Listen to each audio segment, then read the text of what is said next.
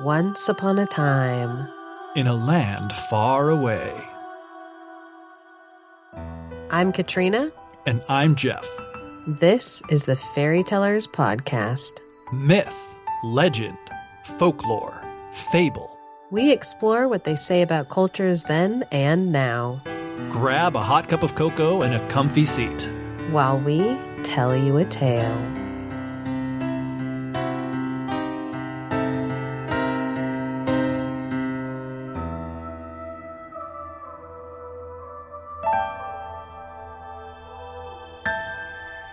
Welcome back to the podcast. So happy to have you with us for another, what is sure to be an exciting episode. Oh, it will be. It will be. I found out something exciting. Katrina, would you like to hear about it? I would love to hear about something exciting. So, uh, I may have misled you. It's not that exciting, but I was Perfect. In the, in the vein of like checking to see if we had any more reviews, which we have not had any more written reviews that we can read on the podcast. So if you would like to leave us a written review on Apple Podcasts, you have not yet reviewed us, preferably five stars. I think we deserve it. If you leave a written review, it will get read on the podcast. So, but we don't have any. But in lieu of that, I found out that there is another place that we are available to be listened to, and that is Audible. I had someone ask me in person. Someone was talking about the podcast, like, "Oh, he does a podcast, blah blah blah." It's like, "Oh yeah, I want to listen to it." Are you on Audible? Which I'd never. I don't listen to podcasts on Audible. I didn't actually even really know that there were podcasts on Audible. But Me apparently there are, and apparently there are people that listen. I mean, I use Audible all the time. I listen to audiobooks. You know, like when I drive to and from work, like I'm constantly listening to audiobooks. Yeah. I'm always on Audible. But I never even thought to do podcasts there. So if you're the type that, you know, want to keep your podcasts, your audiobooks, you know, all in one place, you want to listen to us on, on Audible, you can listen to us on Audible apparently. Because this person asked me if we were. It's like, oh, I don't think we are. But then I was like, let me look. And I looked it up. And yeah, you can find us all 101 now episodes. Nice. And we have a review on there. It's not a written review, it is a, a review, but we currently have one review, five stars on Audible. Yeah. Perfect rating. Oh yeah. Perfect rating. One rating. Still good. We'll take what we can get. Love it. Oh, yeah. So I'm- that's the excitement for the day. Perfect. And I'm excited for this episode in general.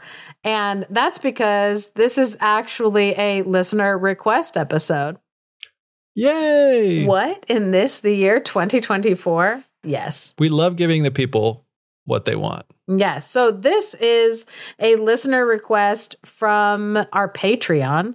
One of our patrons on Patreon, Megan, she asked if we could retell. Well, she didn't even ask. She was just like, like, I don't know, maybe this would be an interesting thing to talk about. And she's like, yes, she's absolutely right. Absolutely right. It'd be an interesting thing to talk about. would be an and interesting so thing. we will talk about it. So she had said that this is a story that her Armenian grandmother would tell her, and that when she got older, she thought it sounded a lot like the brave little Tailor. And so I thought today we're going to retell both those tales so that we can actually talk about them because I do think it's interesting the similarities that they have, but again, also the differences that they have with each other. Yeah. I just need to get this out of the way now because it'll keep coming up in my brain. And so I got to get out there for everyone to know. Hopefully, after today, this will change because I've never heard the story of the brave little Tailor. But every time I hear about the brave little Tailor, I am immensely disappointed that brave little is not followed by toaster and is in fe- instead followed by Tailor. But maybe, you know, maybe Yeah. the brave little Tailor can live up to the masterpiece that is the brave little toaster which i found out very recently was written was like based on a book i've only known like the movie it's based Yeah, on a book too. and apparently the guy that wrote the book was like a pretty like a pretty out there like science fiction writer like his other work is like really crazy All right. and i can't remember he's like yeah he wrote some like really really weird stuff apparently which i mean the brave little toaster that is actually kind of weird but it's like cute Yeah, but I'm like Um, Hans Christian Andersen also wrote some stuff with animated like objects. That's a little weird. So he's Yeah. in good company. Good company. Yeah. So it's like and now I want to read that Brave Little Toaster book and just see Yeah. like is it weird or is it normal? So I was gonna say, like, funny that you should say something about, you know, the the brave little tailor, like the title of the story, because another name that it is sometimes known by is Seven in One Blow.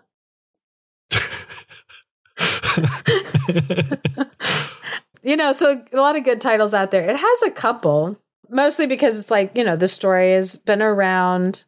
Oh my gosh, Geoff, I typed in the brave little. and of course what comes up is toaster. Of course, yeah. Like Google was like, we know what you're looking for toasters. Um, I'm like, you're right. But anyway, what was I saying about the brave little Tailor? So, yeah, it also goes by like the valiant little Tailor, the gallant Tailor, lots of, yeah, just different words to describe it. right. And so it's really interesting because the first thing I want to point out is the titles that are different in these because the Armenian tale that we're going to be retelling, which I found in a book translated into English called The Golden Maiden and Other Folk Tales and Fairy Stories Told in Armenia. And this book was published in 1897. But the title that it has is Dyjhycon, the coward hero. Mm. And then the story that is it's found in the Grimm's brothers. One of the places that made it the like a more prominently known tale was in Andrew and Leonora Lang's The Blue Fairy book. And the reason Hmm. why that is more well known is like we know that like Andrew and Leonora Lang published these like multicolored fairy books, but the blue one is the one I believe it was their first one that they published, and the tales in it are the ones that are probably the best known in the English speaking world, m- I- Mhm. in large part because they were published in a collection in the Blue Fairy book. And by Right. the most well known, I mean East of the Sun and West of the Moon, Little Red Riding Hood, Sleeping Beauty, Cinderella, Aladdin and the Wonderful Lamp, Rumpelstiltskin, Beauty and the Beast, mm-hmm. Puss in Boots, The Forty Thieves, Hansel and Gretel, Snow White and Rose Red, Toads and Diamonds, Bluebeard, and you've got The Brave Little Tailor in this one. So this this book was like Yeah. the one that if the the lesser known tales basically got a little a little boost by being adjacent to like other tales like in this book. So even though I say like oh it's a Grimm's fairy tale, the book that it was kind of pushed into more prominence was the Blue Fairy book. Yeah. And, you know, just an aside, what a brilliant marketing move to be like the blue fairy book, the, you know, blank color fairy book. Like, you know what I mean? Just like Yeah. instantly recognizable, like associated with the, like the color. Uh, It's, I just think ahead of, ahead of the game when it comes to just great marketing. Yeah. Of But- of of creating this like multicolored book series. And so like one was being published, I think like every year for I want to say it was like 15 years. Yeah, it's like, man, I just I I want to have one of them all now. Like, you know, because just imagine you can see that on your shelf. You know, just the boom, boom, boom, boom, different colors. It would mess people up. The the weirdos that not weirdos. Sorry, don't mean to judge. Not trying to yuck your yum, but the people that like arrange their books by color. Yeah. Have you seen this as like a thing? Uh-huh. That would really mess them up because they'd be like, uh, the, you know, I'm looking for my fairy tale books, and they'd have to go all over the place to get them because they're all different colors. But yeah, it's like anyway, blue fairy book, red fairy book, green fairy book, yellow fairy book, pink fairy book, gray fairy book. I'm like, oof, less popular, I would imagine. yeah, Violet fairy book. they book. put all the tales that they didn't like in there. book, the brown fairy book. The one that I think is the least attractive cover, the olive fairy book. No offense to anybody who loves it. I didn't even know there, that, that there were that many of them. Oh yeah. Um, because it was the Blue Fairy book was published in 1889. And then the last one, the 12th one, the Lilac Fairy book was 1910. So I was wrong. It was over the course of like 20 years, 12 of those. Within there, they also published other ones that were like the Blue Poetry Book, the True Mm. Storybook, the Animal Storybook. There was one Oh, yeah. especially Red that was the romance book. one Red spec- Book of Heroes. Okay, now I'm getting mad. Red Book of Animal Stories. Like there's multiple red books. My bookshelf is getting all messed up because of the Langs. Anyway, so yeah stories that ended up in in that collection because obviously like when he started like the first one he was gonna you know include all those like heavy hitters yeah. because you know it might be the only one in like this series and so taking them from like a couple different places because it's like not just from grimm but also charles perrault some of his stories are in there like bluebeard Yeah. and also, yeah, East of the Sun, West of the Moon. There's also Prince Hyacinth and the Dear Little Princess, which I believe has was a ballet at one point. That's a tale that I'm like, oh, I need to dive more like into that story. A lot of interesting things. But anyway, Yeah. Before we get too far from the Langs, and this is also still an aside, but how do we how do we feel these days, you know, in the in the fairy tale folklore community about about Andrew Lang and the Langs and their collection? Leonora, what's his wife what's his wife's name? Leonora. Have I talked to you about this before? I don't know, maybe. I'll I I- I feel like no, but then Oh, I'm sure someone could like punch up an episode of the podcast or two where we've talked about it. I'm like, in both times, like, wow, Yeah. that's really interesting. I've never heard that before. And this will be the third time. So, what's really interesting about his wife, Leonora, is that after the first couple of the books, he was very much hands off with the creation of the rest of the books. And she was like a master translator. And so, a lot of the translations that were happening of the books and the collecting and compiling of them was being done by Leonora Lang which is Mm. why I try as much as possible to like put her in there too, like because yeah, like because she did the Most of the work the work, yeah, for the for the the rainbow of the books. yeah, and so it's like I know, I know that when people are like listening to the podcast, the name that will be m- the more familiar and the one that people would need to know to have like a an understanding of what I was talking about is Andrew Lang. Because like if they were to google it it would be easier for them to find extra material to look at by using his name. And so I'm like Right. I say his name so because like that's the name by which this collection is best known under. But also it's very hard because I don't want to not include Leonora because she's been excluded for like a hundred years from like the conversation because at the time when it was being published and put forward and whatever like that's where women were considered, you know, like that's how they were treated in the publishing world, where it was like, well, we don't want to put her name on it. Who's she? A woman. Gross.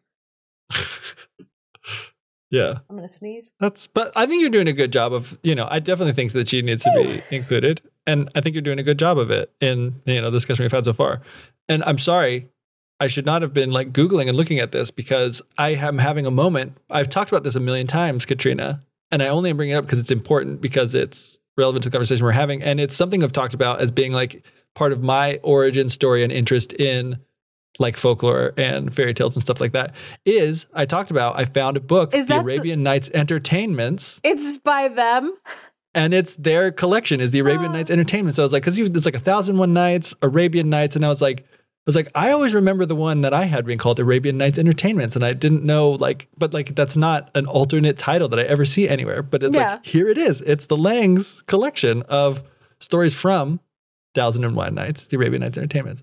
And my copy of the book was super old. It was like published in like 1911 or 1912. It's really cool. I got to find it again, but the original publishing 1980, 1909, no, not 1998, 1898, apparently. So it was like, yeah, not long after that Yeah. was when my copy That's was. incredible.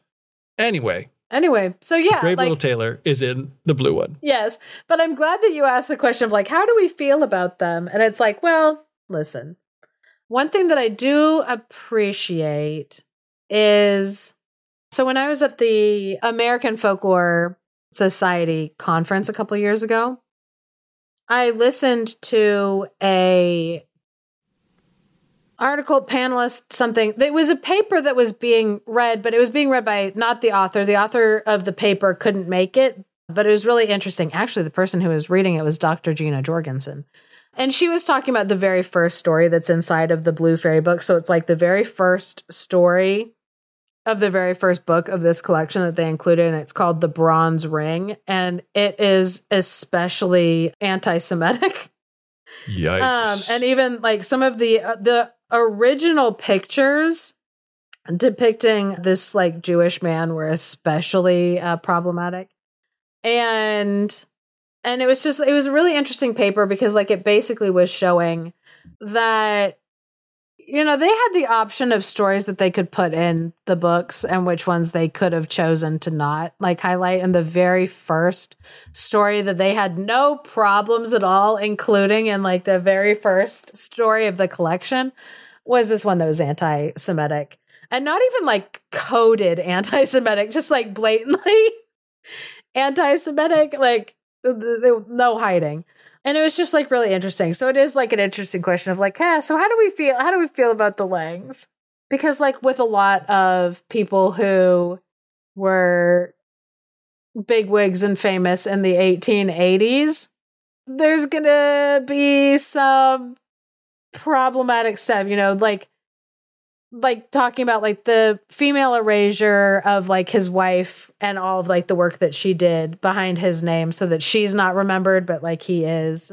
And then also yeah like they included and platformed stories that were anti-semitic which you know the fact that this story collection was being then pushed all around like Europe and being read to children and being kind of like if kids had books in their homes, these were some of the books. Like if they're being read books at school, like these were some of the books that that was like happening.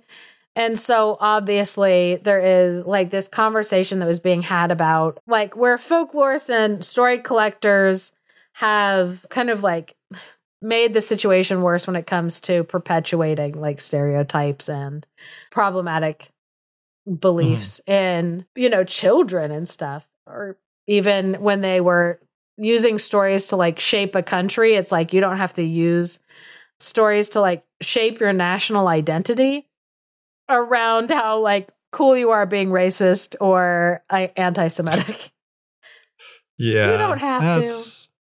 You don't have to. you don't have to And yet so many people choose yeah to. it becomes it becomes the go-to choice so that's how we feel about them Good to know. Yeah. Glad you asked.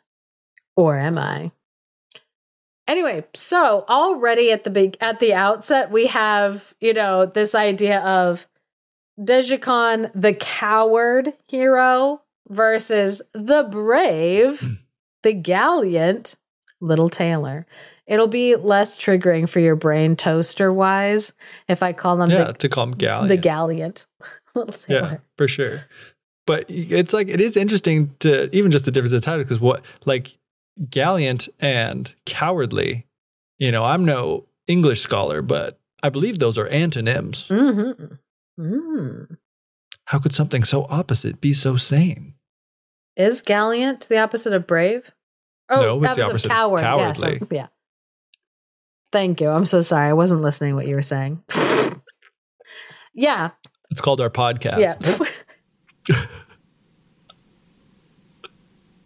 so yeah, it's interesting that right off the bat in the title you have these like total opposites to each other.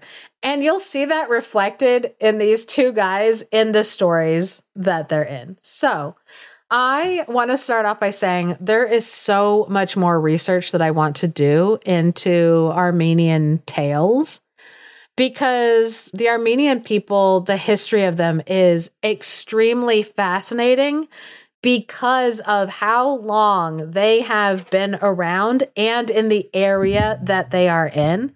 Mm.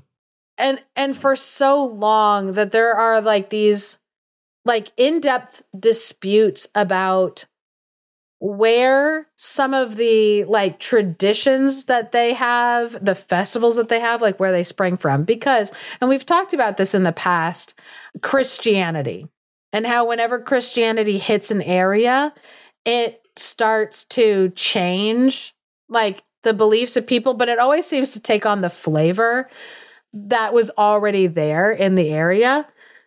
Yeah, it's just like a skin that goes over the top in some ways. I mean, Yeah. and in in other ways it does like kind of fundamentally change things, but it is interesting to see when it does just kind of like get like how can we make this new thing the the old thing without you like know. without like outright saying it. yeah. So, what's fascinating though about that element is that Christianity inside of Armenia and the Armenian culture, it was basically like one of the first, very first places where it hit. Where that where this phenomenon of Christianity glazing over the locals hit because around AD 276 it is said that the king and the whole nation became Christian when Saint Gregory the Illuminator came and brought Christianity to the people. And the Armenian church is the oldest national Christian church in the world. Wow. And so when it comes to like that gloss, like over the area, that that that Christian gloss that goes over the area, it's extremely difficult to tell after 2000 years what traditions were there before and which ones changed after Christianity because of like how early it happened and how like completely it happened. And for example, it is disputed how the Armenian people, you know, got to the area that they got to. And there is like I so it's like I don't I don't want to like hurt anyone's feelings or or question their truth or like, you know, validity or anything. And so if if this is a deeply held belief for somebody, I don't want them to think that I'm saying like it's not real, it's not true or like whatever. Because I don't know. I like I don't know. Mhm. But for for some people there was this belief that the Armenian people were descended from what was the kid's name? Japheth. He was one of the brothers on Noah's ship. Hmm. I have no idea. And so for a while, there was this belief that the people came, like that they settled ma- around Mount Ararat because they were some of the first people to get off of the ship and stay there after the Great Deluge. And there's a lot of stories of of of the flood or right after the flood that are part of the history of that area that people still like deeply believe historically happened Mhm. there are other Armenian people who are like, oh no, you know, I don't believe that that actually happened. But our people have been here for a very, very, very long time. But there used to be, or rather, there still is a festival that is held in July that it has some of these like disputed facts about like how old it is, like how Mhm. where it came from because the the Armenian Apostolic Church says that the reason why this festival happens is because they are celebrating Noah and their history that goes back to the the flood. And what they do hmm. is on this day in July is everybody gets drenched with water. Everybody gets baptized with water. And so the point is to dunk everybody with some water by sunset so that they all, you know, are like in a, in a way like recreating the deluge, the spiritual baptism of like the earth in this like biblical times.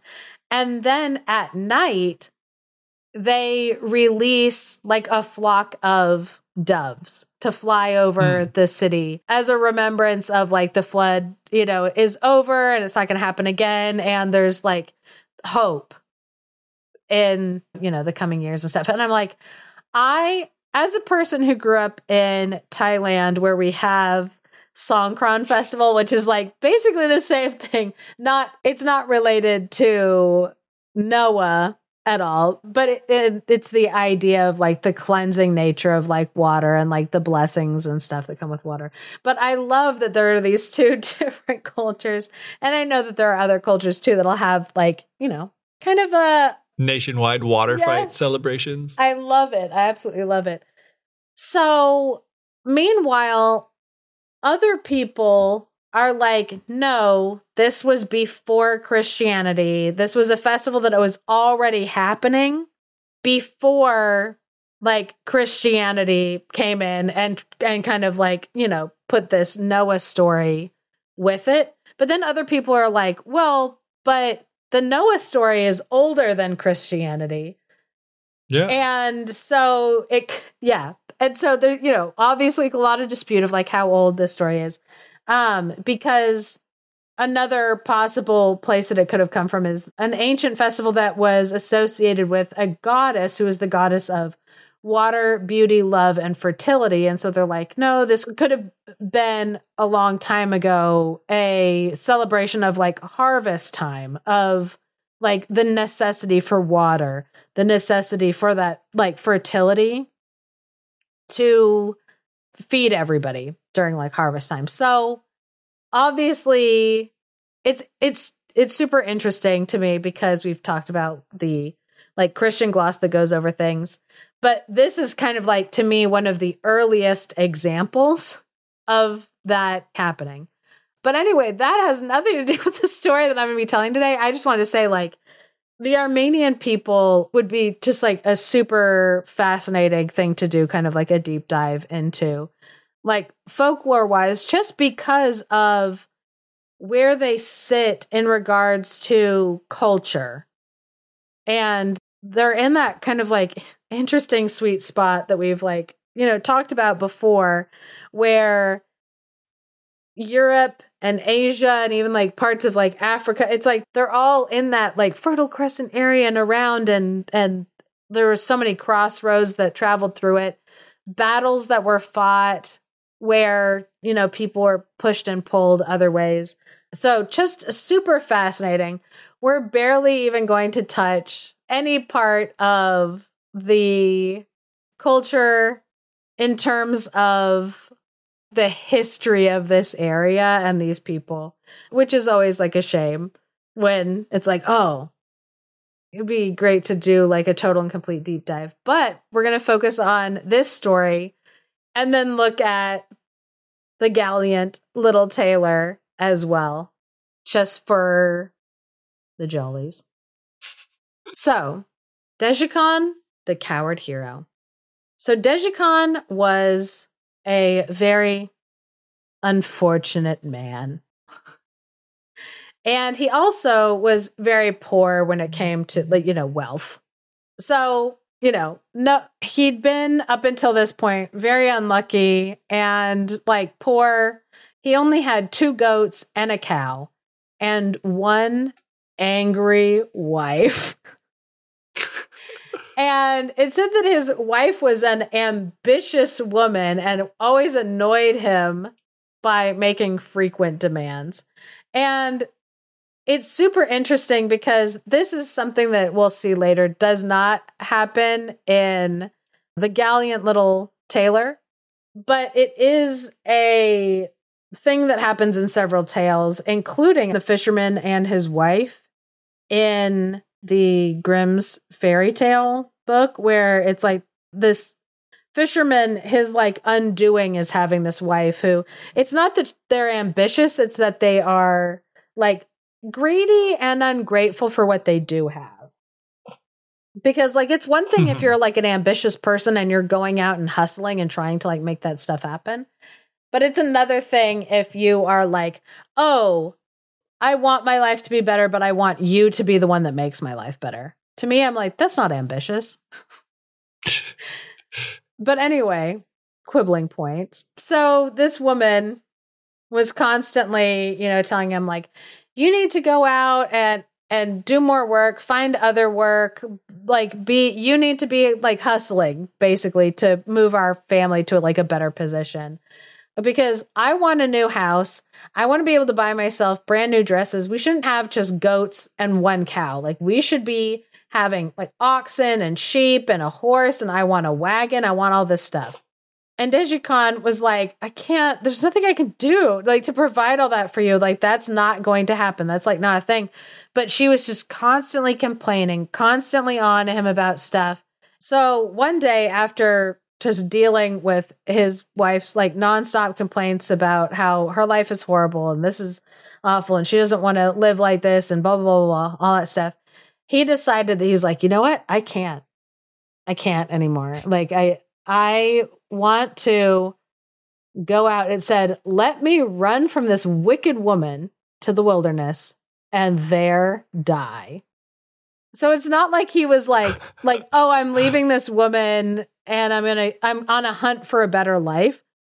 No. He was like, I just want to go out into the I'm wilderness. Gonna end it yeah, all. I'm just gonna go end it all. I just can't. But like I'm gonna go into the wilderness and you know let whatever happens happens let let the wilderness take me and so he grabbed his walking stick and the cow and left and what i thought the immediate scripture that i thought of was it's one of the only scriptures I think in the Bible that I think about on like a regular basis, just because it used to make me laugh so much. Uh, and it is Proverbs 21 19. It's better to live in the wilderness than with an angry and contentious woman.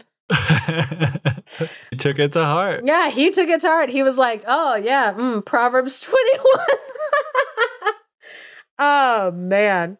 And oh yeah, that's the King James version. That's so funny because, like, you know, there's different translations of it. Better to live in a tent in the wild than with a cross and petulant spouse. I like that one because it's a little more gender neutral. Yeah, you can apply. I can apply that Same to lesson, me, just as equally. So I'm like, oh, that one, that one is good. But I just, for whatever reason, that always like tickled me when when I'd read that like at, at church or something, just because, man, it does ring true that it's like, I mean, not if you're like, like, oh, it's it's better to live in the wilderness than with your like annoying naggy wife. Like, no, it's one of those things where it's like, like, oh man, you can only put up with like awful people for so long. What Oh, you know, yeah. whether they're your wife or your husband or anybody in your life. Because yeah, I mean, who hasn't been like working a job and dealing with a difficult like boss? Sorry if this hits too close to home dealing with like a difficult boss and being like, I would rather be unemployed or I would rather take a pay cut to work somewhere else than to keep dealing with this person because like it's just not worth like my mental health to put up with this like anymore. And that's what Dyjhycon did. He was like, you know what? No, I'd rather just die in the wilderness.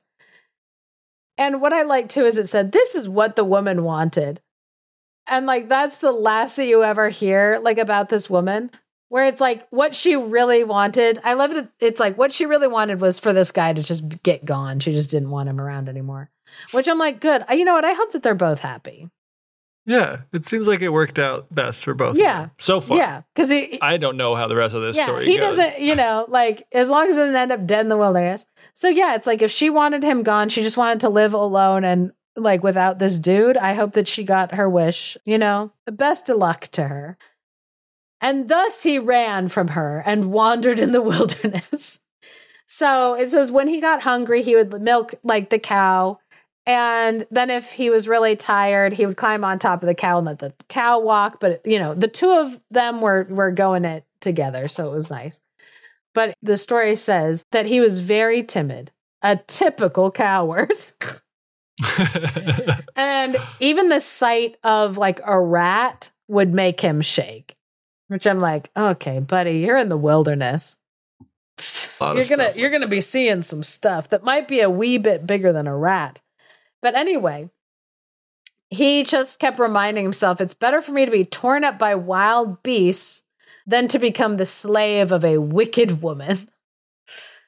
And so I'm like, all right, all right. You know, he's got his priorities where he's like, you know what, if I'm going to die, let me die. I don't know how great that is, you know, to be in that spot mental health wise, but, you know, that's where he was. That's that's that's where he was. Yep. So one day, while his cow was eating, he just decided he was going to lay down and relax and let the cow, you know, munch on the grass it needed to. And he was going to just lay there for a little bit. But pretty soon, a bunch of flies started buzzing around him and they were trying to like bite at him. And he was getting annoyed by all of them and said he cursed his wife because he, you know, he kind of was like, oh, this wouldn't be happening to me if it wasn't for her. so he cursed his wife and he clapped his hands together to kill the flies. I guess he clapped his hands like one time to, you know, get the like flies away. And then he pulled apart his hands and looked in them to see how many he'd killed. And lo and behold, he had killed seven flies with just one clap of his hands. Which I'm like, how thick were those flies around his body if he could clap them together, clap his hands together and kill seven? That's too, like, how many? I'm like, he was being surrounded by like probably like 120 flies if you can get all of them all at once. That's a lot of flies. We don't have to go into this, but I'd be fascinated to hear how the math worked out in your brain to get 120 so confidently. But for now, let's move beyond it. if the square footage of a person's butt now, like I'm just like there had to be a lot, you know. So anyway, Oh yeah. so Dyjhycon was like, I am Dyjhycon. I have killed seven by one stroke of the hand. And I'm like, listen, Geoff. it's a misplaced confidence.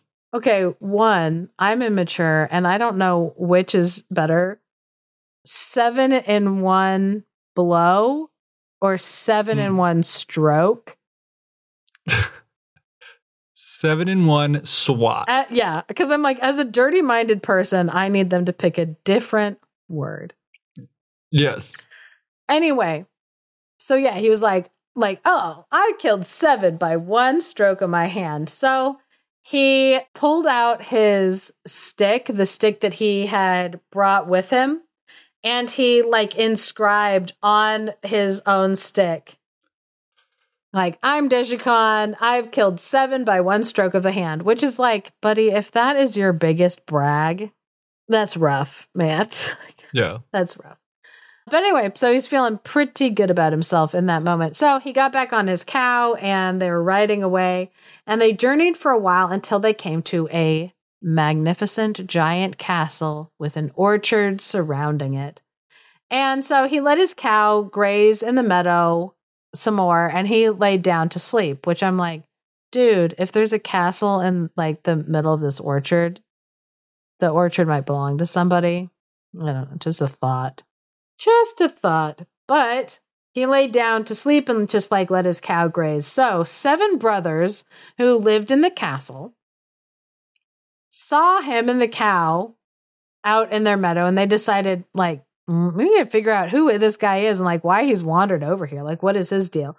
So, Dyjhycon was sleeping and they snuck like right up to him and he had his stick leaning up the tree next to him. So the men approached and read the inscription on the side, like killed seven by one stroke of the hand. And they're like, oh my gosh, like what in the world? And he must be a pretty brave guy too, to just like come to our orchard by our castle and like just let Just sleep. sleep and let his cow just like loose doing like whatever in our orchard. Like this guy, that's pretty brazen. But I mean, if he has killed seven, like with, just with one stroke of his hand, like I don't know, maybe we should be scared of him. And so this one guy, he went back to his brothers and he told them all the stuff that he had just, you know, witnessed and inferred into the situation.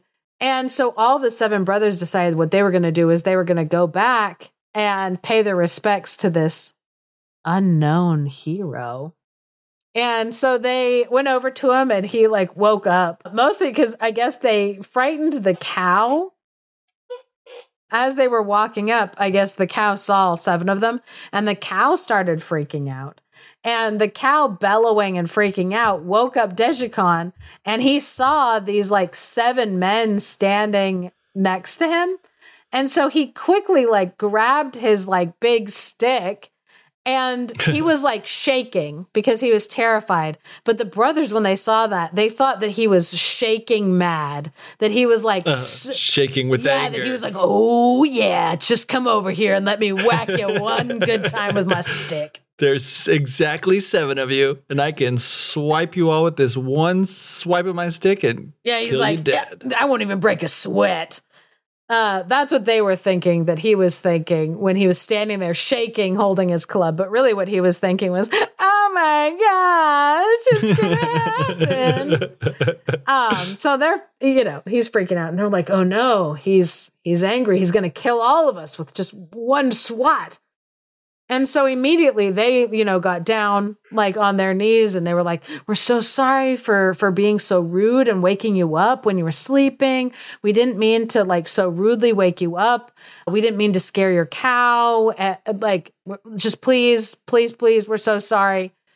And they invited him to like come back to their castle and like have a meal with him and he was like, "What?" Oh, yeah, sure. Okay. Yeah, that sounds good and they were as they're walking back to the castle they were saying to him like so us us seven brothers we we actually like ourselves we have like a pretty good reputation for being like really really good fighters and now that we have you like we're we're basically like this invincible fighting pack of dudes right man and he's like yes for sure an invincible pack of f- fighting dudes for real and they were like, now that we found you, I mean, it'd be really great if you'd kind of like join our band of brothers. You can be like kind of like an elder brother to us and and and like teach us your ways and stuff. And Dyjhycon was like, "Oh, yeah, yeah, yeah. Like that that sounds great. Exactly what what I would have loved and have always wanted." and so they took him into their castle like lot of I was going to say pomp and circumstance. And then I remembered that one time when I had said pomp and circumstance and you had started humming pomp and circumstance but I was like, in my head like why is he singing this graduation song? And then I just kept talking. And then it was later when I was like editing that I was like that was a hilarious joke that my friend Geoff told that went right over my head. Perfect. So anyway with all that pomp and circumstance, they led him into the castle and there was like a big banquet hall and they were like, let's, let's get all this food for you. And there's this like little note of like the seven brothers stood before him, folding their arms upon their breasts and waiting for his permission to sit. So like already they're like, dude, welcome to our castle, but like all respect, all respect goes to you. You tell us what to do. You're in charge, man. Like you're, you're the, the boss. And it said that Dyjhycon was in great alarm and his heart was faint, and he had fallen into meditation as to the manner in which he might free himself from this perplexing situation. so, like, immediately he's just like, oh, why is this happening to me? How am I going to get out of here without them now getting mad at me for running away and like taking offense? And he's like, oh my gosh, I don't know what I'm going to do. And since he was just standing there, kind of like frozen in terror, not even knowing how to make like a decision, those seven brothers were like, wow, like not only is he this like really like brave, strong hero, but he's also like, like a stoic, just like this great, wise, like sage. He he doesn't even need to like look into our faces. He just he just has this like still quiet knowing about him. Uh, oh man. So anyway, it it said they began to cough in a low voice to draw his attention or, and because it says because of like Dyjhycon's like fear, his head like started to shake and they took that as like permission to sit down.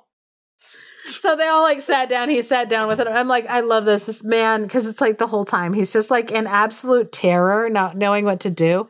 But everybody else is misunderstanding. And so they're in terror of him, which is Yeah. just causing him to freak out more because he's like, oh no, there's a misunderstanding. Oh no, now the misunderstanding is spiraling.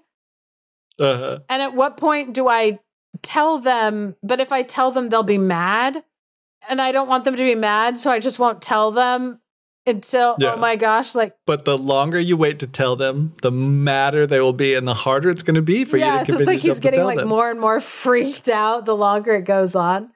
So anyway, they're all sitting down at the banquet eating and they're like, "Oh my lord, where have you left your horse and your servants? Because like if you command us, we'll we'll go and bring them back." And Dyjhycon finally kind of like speaking was like, "Horse and arms are necessary for timid men. I have never had need of them. I use horse and arms only when I fight a great battle.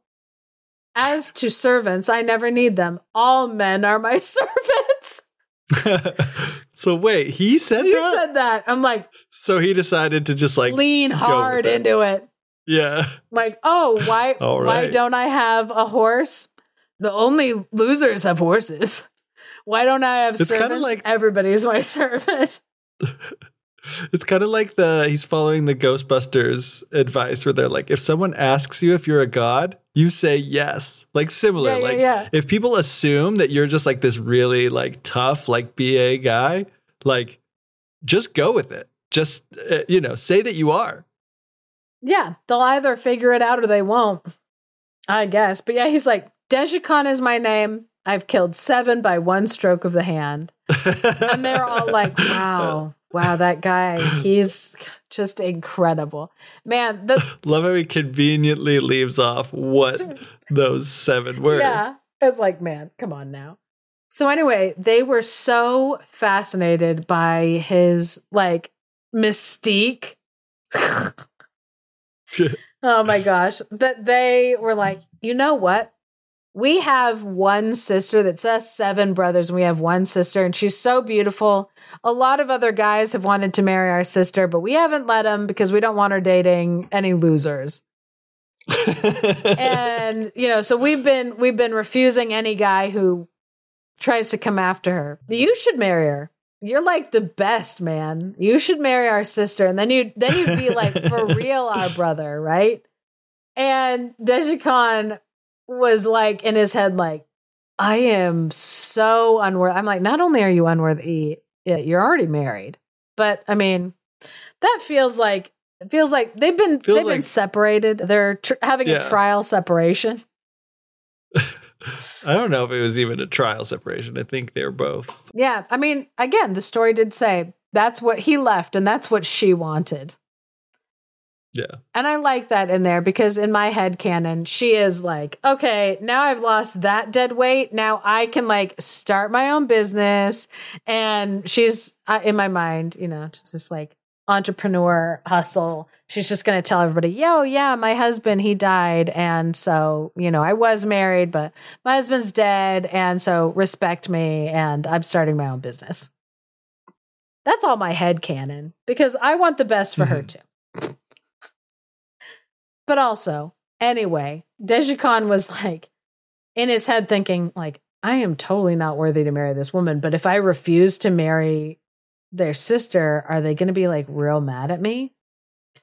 And so out loud, he was like, Oh, yeah, I will do you the favor of marrying her since you guys asked so nicely. Like, oh, not, don't get up on my account.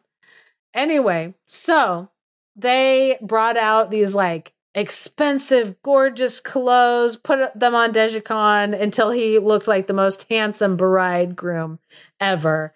And splendid wedding festival.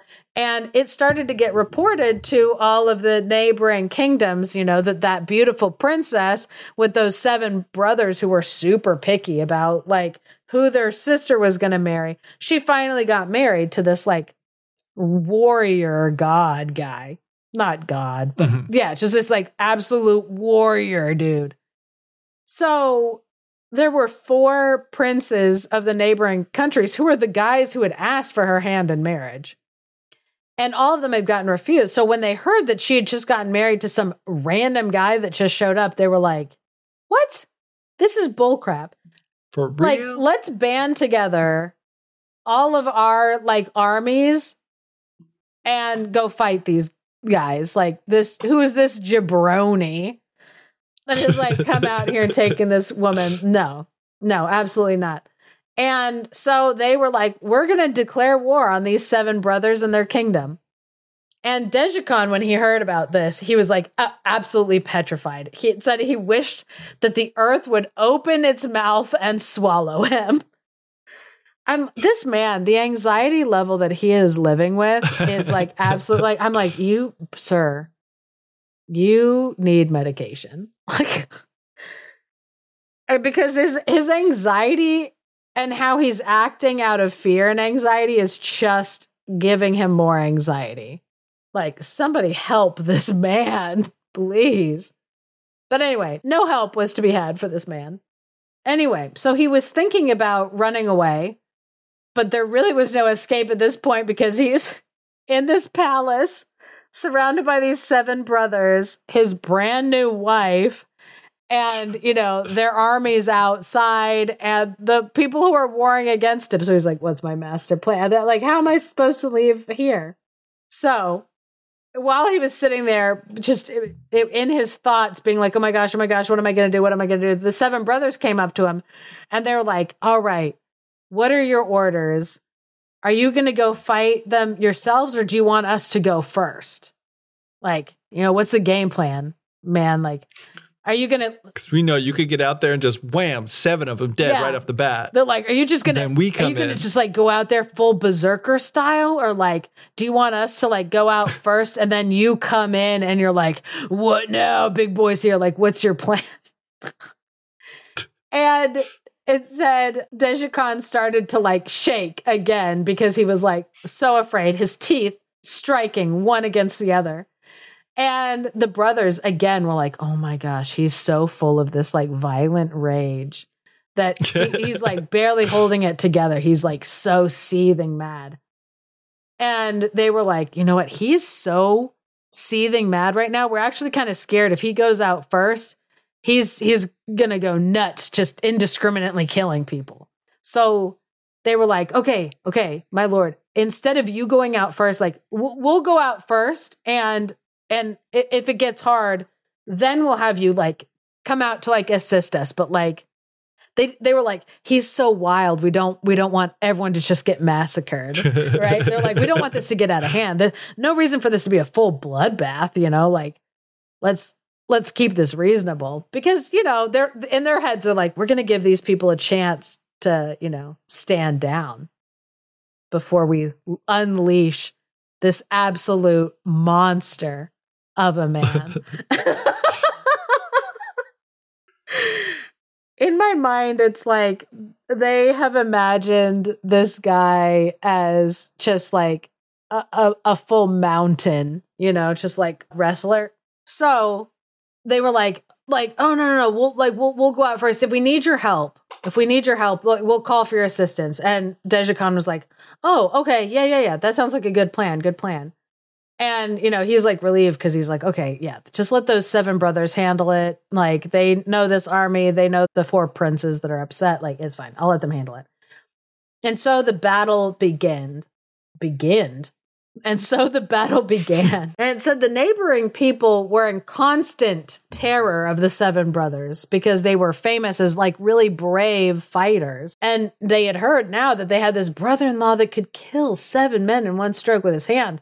And so they were kind of like, oh, well, I don't know how much we want to fight these guys. So it says the men of the four princes, you know, they they united and fought with zeal and determination because they were like, you know what? Like we just got to give it our best and our all.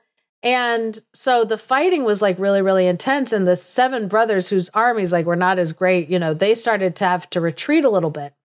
And so at that point, they sent somebody to go tell their new brother in law, Dyjhycon, like, we're in trouble, come and assist us.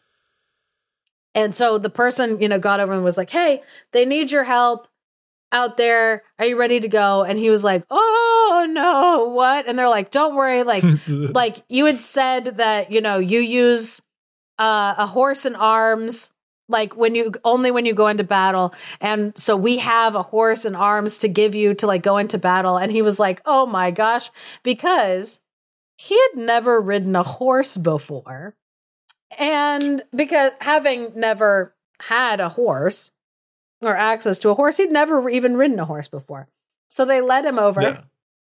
and said he began to curse the day in which he came to their castle i'm like yeah i bet but he decided, you know, I might as well get on this horse and go out into battle because, like, I- I'm dead. I'm dead anyway. I went into the wilderness to die. I just, which I'm like, buddy, what are you so afraid of? It's obviously not death. Like, what? What are you ashamed? Like, like, what are you really scared of? Like, and I, I'm like, dude, this is he has an anxiety problem. Because if he's Oh, if yeah. he's so anxious that he's not afraid to die, dying is the most final terrifying thing to be scared of because like there's no coming back from that. Yeah, I mean, we should have seen this coming though, because he was like too afraid to just like keep dealing with his wife at the beginning of the story that he walked off into the wilderness to Yeah. die rather than put up with her. So I was like, oh yeah, Yeah. Yeah. So, man, buddy, you need help. So anyway, so he mounted the horse and the horse knew like immediately that he was an inexperienced rider, had no idea what he was doing, and he was making the horse uncomfortable. So the horse started running. It said ran away like a winged eagle, trying to basically get this guy off of him because it was like, oh my gosh, this guy doesn't know how to like ride properly. He's making me uncomfortable. I don't want him up there. He doesn't want to be up there. Then get off. So Dyjhycon, he couldn't, he didn't know how to stop the horse. He didn't know how to manage it. He was just like, oh my gosh. And they're just like tearing out into battle. So the seven brothers, they see Dyjhycon like on the back of this horse, just riding as like fast as he can, not even holding on to like the reins. And the brothers were like, oh my gosh, he's so brave that he's just like let the horse like run free so that he can keep both of his hands free to like slaughter enemies. It's like, yeah, that's what he's doing. This is all a plan. So the horse immediately like broke into the line of the enemies and started going, and all the people were like, oh my gosh. They started saying, Oh, but who among us can stand before this great hero? so they, in terror, started to like flee and push up against each other to try to be the first to get away from him. So they're like, they're damaging each other trying to get away as quickly as they can from Dyjhycon. Meanwhile, Dyjhycon, he has no control over this horse whatsoever. And the horse starts running towards the forest. And he was like, oh my gosh, oh my gosh, oh my gosh. They're like going through like trees. And so he just like reaches out and grabs onto an oak tree so that he can hold on to it and let the horse just go. Cause he's afraid as it goes deeper into the forest that he's going to get whacked in the face and killed by a tree. So he mm-hmm. grabs onto this oak tree and leaps off of like the horse. But the tree, which happened to have already been rotting a little bit, it wasn't as rooted as it looked like it was. So when he jumped off of it, the tree like ripped out by the roots from the ground, and people were like, oh my gosh, that man just ripped that tree out of the ground. What is he gonna do with it? Is he gonna beat us all to death with this oak tree? And so they, you know, became even more like terrorized and started like running off. So crying as they ran away, they slaughtered one another. And the seven brothers like ran over to him while all of these people were like retreating and they ran over to him and they're like, what magnificent courage. What a great victory. Never before have we seen such a brave hero. and with these words, they lifted Dyjhycon and carried him home in glory. And the four princes who had originally waged war were so humiliated by like the defeat and they didn't want to have, you know, bad relationships now after the war with this man. And so they ended up sending Dyjhycon and the palace 1,000 ewes with their lambs, 10 mares with their colts, and lots of costly material. And thus it was that the greatest coward became the greatest hero. The end. Love it. Love it. I was like, this that was such a fun story. it's story. so fun, mm. especially because, and we'll we'll see this like difference even more so like when I tell the next story. How interesting it is that it was like this like this humble scared man was able to kind of like stumble and fumble his way into yeah. the success that he had. Yeah. I love like a story where this series of misunderstandings like just compound on each other and and also like it works out. You know, because it does become kind of sad and like frustrating and whatever when it's like it all comes crashing down at some point especially when in this case it's not like he was intending to deceive anybody or something uh, you know something like that. yeah. that yeah it's just i just love that like the misunderstandings like people thinking something else and the other person being like either too nervous or too whatever like polite or Yeah. whatever the case may be to like correct them just leads to this uh, quite an adventure it's like just just great Yeah. It reminds me of sometimes when I have been like making small talk with somebody in public and they will either mishear me or misunderstand me when I say something. And I think to myself, instead of correcting them, because it's going to be a short interaction, I'm just going to yeah just let it go. But then they start asking me more follow up questions on the thing that they misheard. And then now, now I'm just blatantly lying. I'm just like coming up with like nonsense because Right. I am like, oh, you can't be like, oh, I, I, it's actually not true. You misunderstood what I said earlier, and I didn't correct you because I didn't want to be rude. Like, yeah. it would be I- okay to and so say told- that, but it's also like one- super awkward. Yeah, because then it's like then you have to say. So I I made up one initial lie, but now now you want me to make more lies, and the stress of that is freaking me out, and I I want to leave now. I want to end this the stress of that is less than the stress of just continuing. to Yeah. And that's how I feel like is what's going on with this guy, where he's just like, oh, they misunderstood, but now they're taking me to their castle, and okay, now they're feeding me. Should I leave now? And then they're like, "Do you want to marry our sister?" And it's like at that point, he's like, "What? What do I say?" Like at this point, do I go, "Oh my gosh, you have misunderstand. I'm actually like a little loser, and I've only killed. I killed seven flies. I was being covered by flies, and I killed them. And I wrote it on my stick. I don't know why I wrote it on my stick. I I I just did, and I should have corrected you when you found me out there. But I was worried when you found me out there that you were going to be mad that I had let my cow graze out here. And please, it's not that I don't want to marry your sister. I'm sure she's a wonderful person. It's just there's been a terrible misunderstanding. I should have said something before I came in here and ate all of this food. And I'm sorry, and please don't be mad. Yeah. And it's that thing too. The best part is like it was all because he decided to write this on the stick. And it's like, why? And it's pro- I love what you said too, because it probably is that just like, why did I do that? I don't know why I did that. I just did it because why not? You know what I mean? just I was And just then- impressed with myself for killing that many flies. And I wrote it on my stick. I was bored. I was by myself. I don't know. I don't know. Yeah. It was just a it was just a cool it was just a cool amount of flies to kill all all, all at one go. And there's been a terrible misunderstanding. I'm so sorry. Please don't kill me for eating all of your food and for sleeping in your orchard and please let me go. But no. Yeah. And then Hilarious. it's like the it. the further he gets into it, the harder it would be to explain all of the everything go moving back. Because it's like, oh, these guys are going to war with us. Like, you're a really great warrior. Oh, What's he supposed to say? Oh, actually, I'm not. And you let me marry your sister. And I should have said something before that, but now it's too late. I married your sister. And yeah, it's like, Mhm. it, it gets harder and harder with every move. And so it's nice to see. I saw a thing the other day that was like, like, why can't I ever have an upward spiral?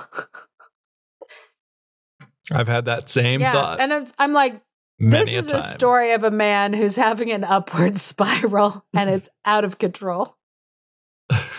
yeah. An accidental upward spiral. May we all have accidental upward spirals. I think that's the thing. Like, oh, upward spirals do exist, but they just like a downward spiral can be started and perpetuated on accident. Yeah. Whereas like an upward spiral, you know, and then you can do things while you're in the spiral that like don't help. You know what I mean? Like you can actively contribute to it, but it's like for an upward spiral, you're very rarely going to have enough like bits of good luck that like continue on that way. It's like it just requires an upward spiral requires a lot of continued effort and work. I do think it's possible, but you know, it's not just like natural. Because again, as the name would imply, you're going against the pull of gravity, against the descent into chaos and entropy, Yeah. and towards order and beauty. I don't That's know. what I lost it there at the end. somebody somebody last semester had asked me like, "Hey, how's life going? How's it going?" And I was like, "I feel like I'm falling upstairs." Where like like technically I'm still moving up the stairs, but I have this terrible feeling that I am falling and I have to move really fast to scramble to stay technically upright. Yeah. And so hopefully I don't end up falling down the stairs. Hopefully not. But Figuratively or But yeah, it was like, oh no, the feeling, the feeling how I would describe it is falling, but in an upward trajectory currently. I'm happy Thank for you. Thank you. Me too. So now I'm going to tell the brave little Tailor, and I'll be honest, I did not like this man. The, The Taylor. Taylor? I didn't like his uh, his personality. It, he rankles. He Hmm. rankles me because you'll see that like his his personality is a lot different from Dyjhycon, the coward hero. This guy is. I don't know if I would describe him as brave. I would say he's pretty clever, but extremely conceited and full of himself Mm. and lucky. yeah. He, I, I'm like, yeah, he, he's lucky. And so he's actually Right. like not, not one of my favorites. He like I can already see like he's lucky, but then he attributes all of his good luck to just his own skill and Yeah. competence when really it's not. It really is just luck. Yeah. Yeah. That's not a good that's not a type of person that I think many people like to hang yeah. around. And so I, I'm like, I like him a lot less. It's always, it's always hard when I'm like, oh, I'm not rooting for you. yeah. You know, we don't have time to retell this tale today as well, but you know, it also reminds me of probably the best version of the the three. It's somewhere in the middle. And that's the tale of courage, the cowardly dog. Who will protect our home? Yeah, who is he is so terrified of everything. Yes. So terrified of everything. And yet he does what he has to do to protect this old man and old woman. Yeah, dude, I'm like that that he is like a nice like in between because it's like instead of him being terrified and falling into luck or whatever, that is a dog that is absolutely terrified. He's like why is all this horrible stuff happening? And yet he still makes choices to actively be like saving his like family. Yeah. And that's the definition of courage. Yeah. Being afraid, but doing what you have to do anyway. So he is courage, the cowardly dog. yeah. What a what a br- we grew up in the golden age of children's animation. Sure. We will be writing books about this for years to come. But anyway, let's go to the Blue Fairy book and hear about this gallant Indeed. tailor. So there was once a little tailor who was sitting at his table by his window. It said, in the best of spirits. And I like how it calls him little, like right at the beginning. Like, is he short in stature or like what or young? I believe it's short in stature, that he's just like, he's a small, kind of scrawny guy. So it's like, Okay.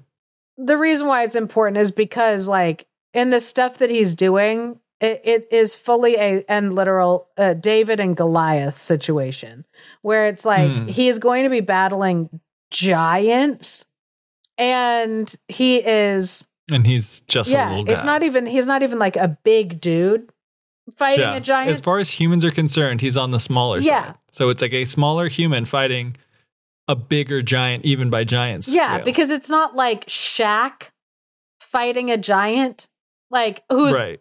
one of our largest humans, one of our tallest Yeah. humans, fighting like a giant. No, no, no. this is a proper little More of a guy. little guy. He's just a little guy. Okay. Um, so yeah, and so he's just So- sitting by the window sewing, and as he's sewing, he sees this woman going down the streets, you know, yelling out like "jam for sale, jam for sale," and he was like, "Oh, I want some jam." And this this whole this this next scene irritates me. I can't believe that this is exa- this is like the inciting incident is like someone selling jam. Yeah. Instead of it starting off as like a woman was harassing a man until he wanted to go into the woods and die, like no, Much better way to start a story. Much better way to start a story.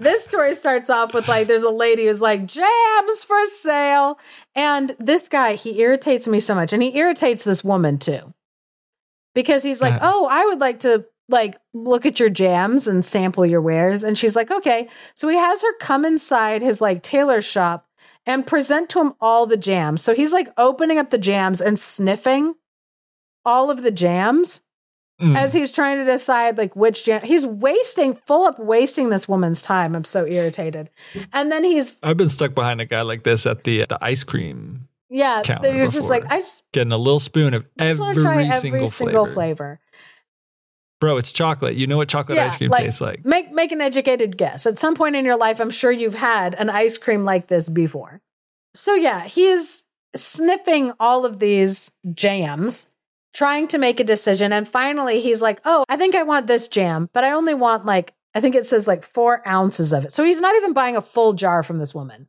he is full up wasted her time with his like Mhm. whatever. So she's grumpy. She gives him the amount that he like wants and is just like, okay, fine. And leaves. Yeah, it says the woman who had hoped to find a good market gave him what he wanted, but went away grumbling wrathfully.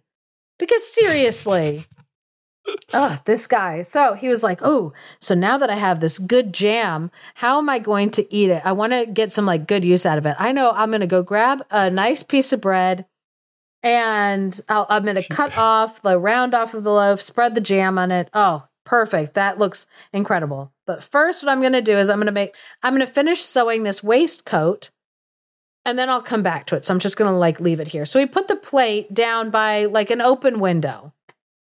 Idiot. So he's almost done with this waistcoat. He looks over and he sees that there's a bunch of flies buzzing around his jam that he just bought. And he's like, oh man, like all these like flies. So he grabs a piece of cloth and he just like whacks as fast as he can over by the flies. And he looks, and I think that it was like, let me double check because I think it was like more than one whack. Oh, no, this funny thing where he's like saying, Ha, who invited you? And he's chasing them around at first, like with the cloth. And said, But the flies, who didn't understand English, refused to let themselves be warned off and returned agre- again in greater numbers. That's I love that. I like the way that's Yeah. written. That's funny. Uh, but it says, yeah, he beat them mercilessly, and then when he stopped, he counted them.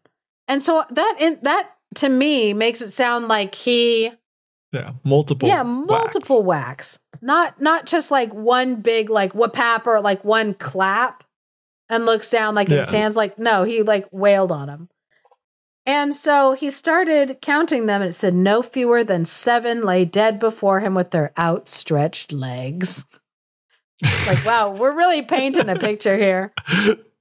And it said when he counted all these, it filled him with self admiration. He was like, wow, good for me. That's a, like, I did so good. And then he said, the whole town should know about this. Oh my gosh. it's not like he just decided to write it on his stick. He's like, I need to tell. Yeah, he's like everyone. everybody needs. This guy is he's obnoxious. obnoxious. He's so full of himself, and for what? For like no good reason. For no good, like what in the world? So he takes Although to be honest, if I killed seven flies like in one go, whether it be with one whack or several, I'd be posting on social Yeah. media about it. this deserves maybe a t- one tweet, Yeah, but I don't know if but Twitter wasn't in, around back then, so. so he had to. so he had to do know, the next best thing. He he sewed it onto a girdle that he made for himself. He like sat down, embroidered this crap onto a girdle so that when he walked around, people could look. And around this man's waist, he had seven at a blow. Literally, Uh, I'm like, listen, if I saw a man walking around with that tied around his waist and it, and with a, a sign that said seven at one blow, the assumption that I would make is not the one that the people in this story end up making. I'll tell you that. Yeah. I yeah, will tell you that. killed seven flies in one blow, and all they got was this lousy girdle. well, they probably wouldn't want to call his own uh, wares Lousy, lousy, yeah. but But anyway, so then he says, What did I say? The town? No, the whole world shall hear of this. To me, I'm like, this is Elon Musk's level of like absolute Mm. like self aggrandizement, where he's like, I'm very important. Everybody should know about this. His heart beat for the joy. Geoff, this absolute idiot of a man. There is a piece of good advice to be taken from here, though, for us in the digital age. Before you tweet, think about whether or not you would be willing to go through the effort of embroidering it on a girdle to wear about town. And if you wouldn't, is it really something worth tweeting or not? You know what I mean? Consider. consider. Indeed. I every time somebody will add me on like Facebook, I'm so rarely on Facebook anymore that like anytime somebody is like like, "Oh, I'm going to add you on Facebook." I'm like, "Why?" Because like I'm never on, so it seems like a weird thing to add me to. But then what I will do is I will go and look through what I have posted recently where I'm like, what are they now going to like go and see and look at? And how will they perceive me? Is that Yeah. a weird thing to do? Because I'm less worried about like going over to their page and I'm like, now I'm going to flip through every picture that they posted in the last like three years and like stock their stuff. No, I'm like, I'm like, oh no, what have I posted recently and will they think that I'm weird? Not will they think I'm weird. It's like, well, like I I double check to see how do I present myself in public. Yeah, Che- I check I think that's- myself before that's- I wreck yeah. myself. exactly. That's valid. That way, I also can look at myself with like fresh eyes of like, like, oh, what have I? And now, since I only post like three times a year, it's pretty easy to scroll back to like October of 2021 to when my daughter invited my son to a worm funeral. And I decided to write about that. That's Yeah. great. That I'm like, good. I'm glad I wrote that down. Come quick, we have to have a worm funeral. But I'm not wearing black. Yes, that is the correct answer. Definitely be concerned about the proper attire for a worm funeral. Oh, here's a quote from me that you quoted three years ago. If a little cookie believes in me, then maybe I can believe in me too. what? Oh yeah, it was a uh, a Yeah. fortune cookie. That was good. That was a good. It was worthy of being quoted. All right, so he's gonna tell the whole. He's going to tell the whole world. Everybody needs to know about this. Alert the presses.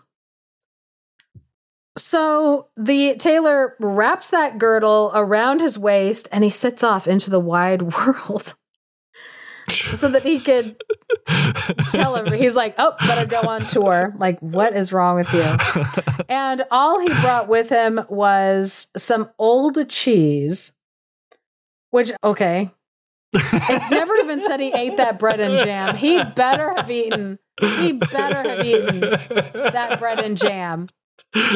What in the world? This absolute idiot. Okay, so All he brought was some old Yep. cheese. Yep. So, in front of the house, as he was leaving, he saw a bird that was caught in some bushes. And so he grabbed that and it said, put it inside of his bag with the cheese, which that sounds like a good way to lose your cheese. I was to say. But anyway, that's a weird thing to do with a bird. He's like, I'm just to grab that, take that with me. Listen, it's a tool for later.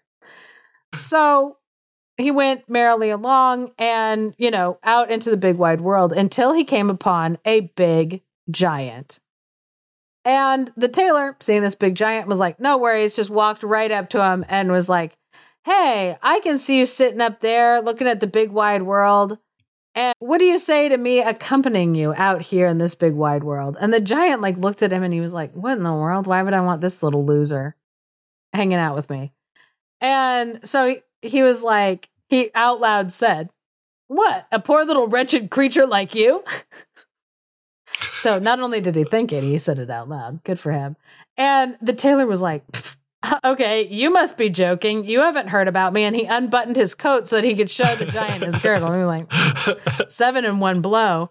The giant's like, What are you offering me, buddy? No. So he, in his head, he was like, Oh man, if he can kill seven humans like in one blow, then like me as a giant, like, oh, I'm a little like this guy could probably take me, but I don't know. Like he could be all brag. So he was kind of like, Hey, how strong are you really? Because like check how strong I am. So this giant like picks up a rock and starts squeezing it in his hand and he squeezed the stone until water came out of it. Which I'm like, "Oh, that's weird." That's not possible. It's fine. This is a fairy tale. We can all get get behind this. And he was like, I mean, you think that you're strong, but are you that strong? And the little tailor was like, Yeah, I'm that strong. Watch. And he digs in his bag and he pulls out the cheese and he squeezes it until milk starts coming out of it.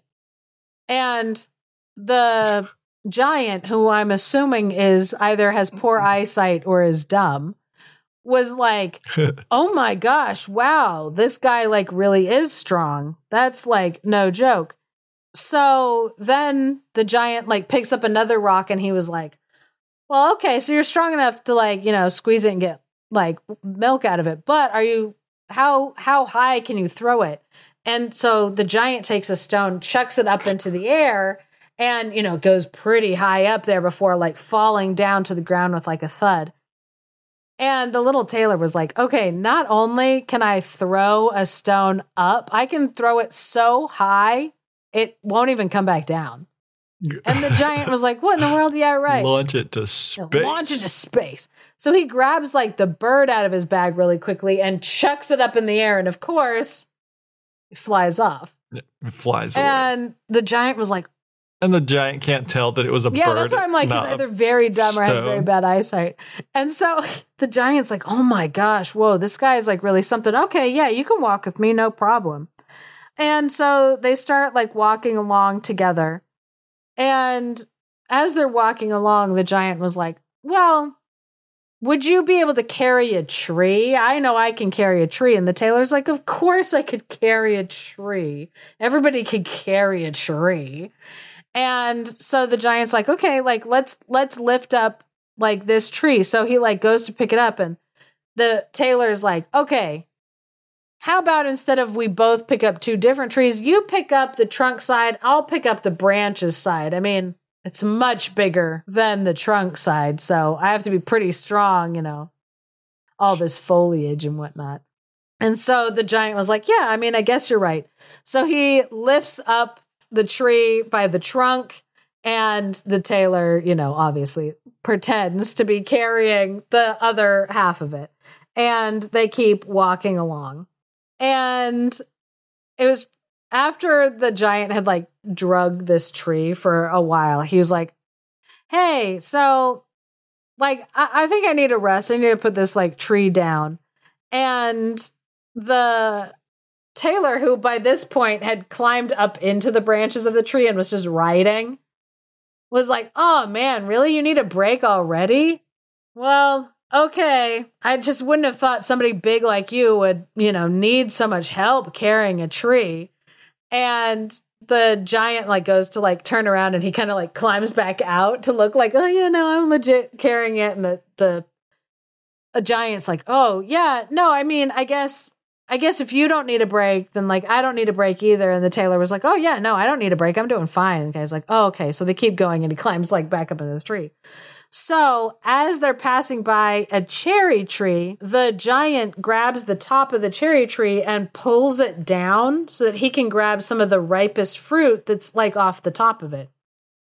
So then he hands the branch that he's pulled down to the tailor so the tailor can hold on to the branch and pull some fruit off.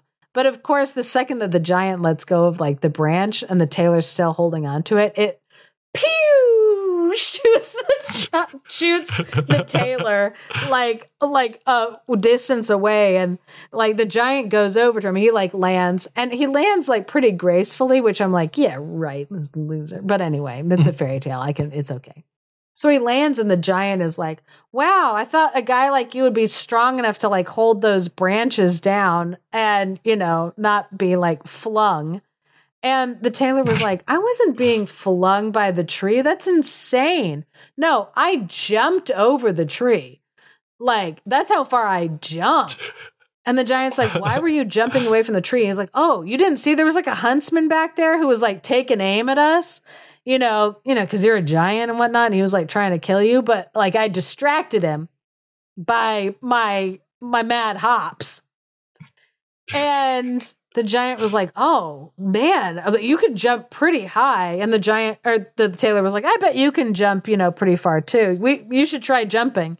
And so the the giant tries to like jump, but like you know doesn't really get that far. And the tailor's like, "Oh, that's okay, man. Like, you know, no shame, no shame. It's like totally fine." so by that point, the giant was like, "Okay, this guy like." He's pretty skilled. He's like really strong. He can jump really far. Like he actually is probably really dangerous. Like I don't know if I should have this like dangerous guy hanging out with me. So he's like, "Hey, you know, I uh I have a cave not far from here that I like to sleep in. Um and some of my other giant friends go out there and like like, you know, that's where we like meet up. Do you want to how about you come back with me back to this cave?" And the tailor's like, "Sure, why not?" Uh, and they're like, yeah, there's like, there's definitely room that we can like situate you in there. And so the giant shows the tailor where there's a bed and it's like, yeah, you should lay down and like have a good sleep. And so he lays down in the bed and like the giant kind of goes to his friends and is like, this guy's super dangerous. He's like super freaky deaky. Once he's asleep, I'm going to kill him. Because like I'm really, I'm really freaked out by this guy. And the Giants are like, "Oh, are you serious? Like that? I don't know. Like he looks pretty like scrawny and like you know like a loser." And did you look at his girdle? and he's like, "No, like stay away from this guy." And they're like, "All right, buddy, whatever." So meanwhile, the tailor is like, "This bed is built for a giant. It's way too big for me. I don't want to be in here." So he just like goes and lays down in like a corner of the room. And this is beef I have with this man and with that little girl Goldilocks. How is it possible for a bed to be too big for you? Seriously. Like too small, okay, I well, get it. I've been in a bed that was too small for me, but too so big. In some of the tales in Goldilocks, and this this we're we're wandering away from like the point. But in some of them, it's too yeah. firm or or or too Not soft. Too but but I get I get the point that you're making. Especially for th- this guy. That's not yeah, what this no, that's not saying. what this guy. This guy is straight up saying he's lying down on the floor instead of being in this overly large, yeah, soft he's like, oh, bed. Oh, this bed is too big. I'm like, oh, boo hoo! It must be real hard all that space. yeah. Anyway, continue. So he just is like, you know what, I'm going to go lay down like in a corner. But unbeknownst, obviously, to the giant. And so at midnight, the giant, Who just think he can turn invisible or something. not quite, but kind of. So like the the giant, he goes over to the bed and he pulls out his iron walking stick. And well, he's a giant. He needs a big, strong walking stick, man. Yeah, it's just crazy. Made Well, of iron. This guy, he can he can kill seven people with one blow. well, I know, but why do you need a iron walking stick made of iron? Yeah. It seems like that would be a heavy thing to carry around on a walk. Walk anyway, softly I'm getting and carry an iron walking stick. no. so he's got the iron walking stick. He's about to obliterate Yeah, this man. I This might have said walk softly instead of talk softly just then, and that that makes the whole quote completely unintelligible. Like the way I just pronounced that word. it it still has the Nice. vibe. Anyway, so the giant just starts wailing on the bed to the point where he broke the bed in two. I love that it said he broke the bed in two with one blow. He should make a girdle.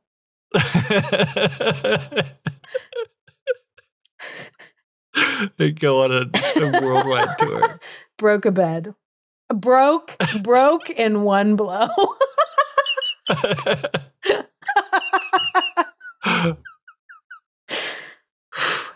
Uh, anyway, so I love it said that at by then he thought that he had made an end of the little grasshopper. That's what he was calling the the little tailor. Tailor. So anyway, early in the morning, the giants they set off into the woods and forgot all about like the tailor. They're like, whatever, murdered a guy back there, it doesn't really matter. So all of a sudden, as they're walking, they see the tailor just mm, do do do do do do walking up the road in a cheerful manner, and they were like, "Oh my gosh, this guy! He could like withstand like that full beating. Didn't even wake up." After being like beaten, we thought to death. This guy is so crazy strong. And so they ran as fast as they could to get away from this guy because they were like, oh no, not this guy. So, anyway, the tailor, he just kept going about on his day until he came to a royal palace because, of course, he's got to get to a royal palace. How would this, Yeah, if he's where would tell, this story go? he's gonna tell everyone in the world. Yeah, everybody's got to be informed.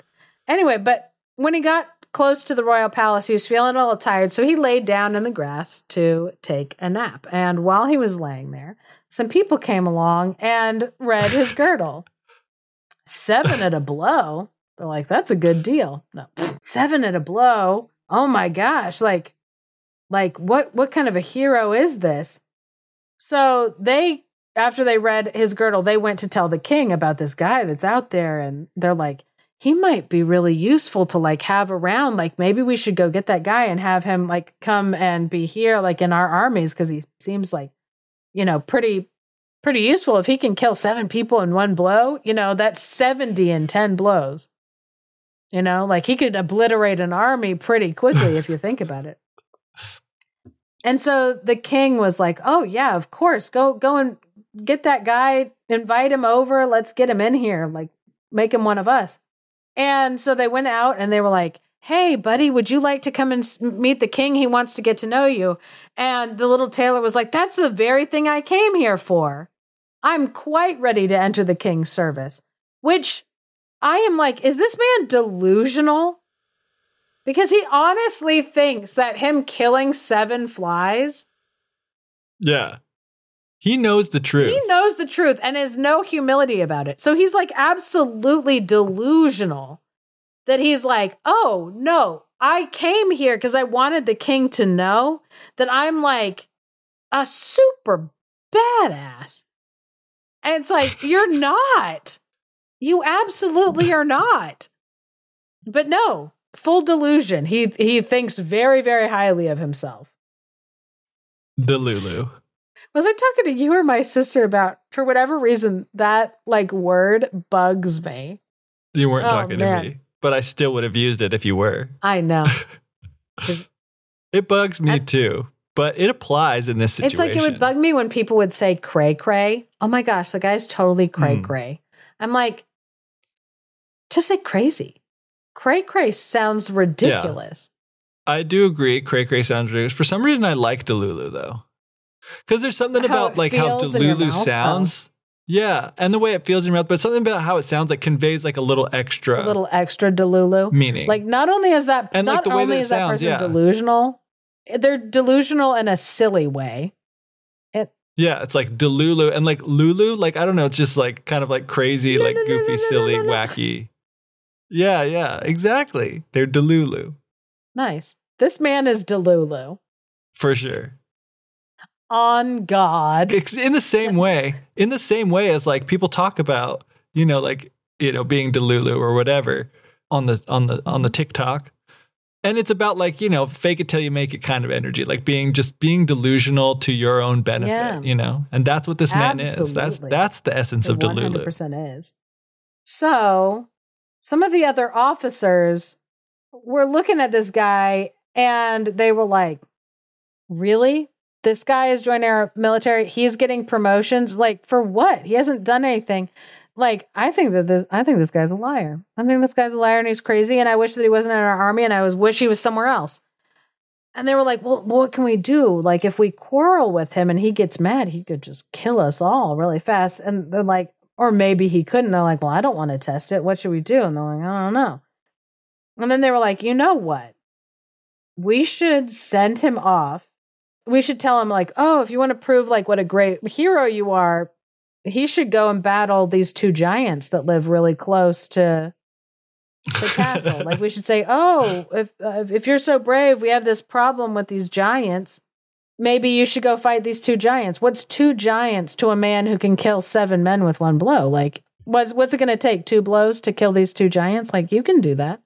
And so they go to him and they're like, "Hey, we need you to to kill these giants." Well, first they go to the king and they they told the king, "Hey, you know, maybe we should have maybe you should order this guy to go take care of that problem."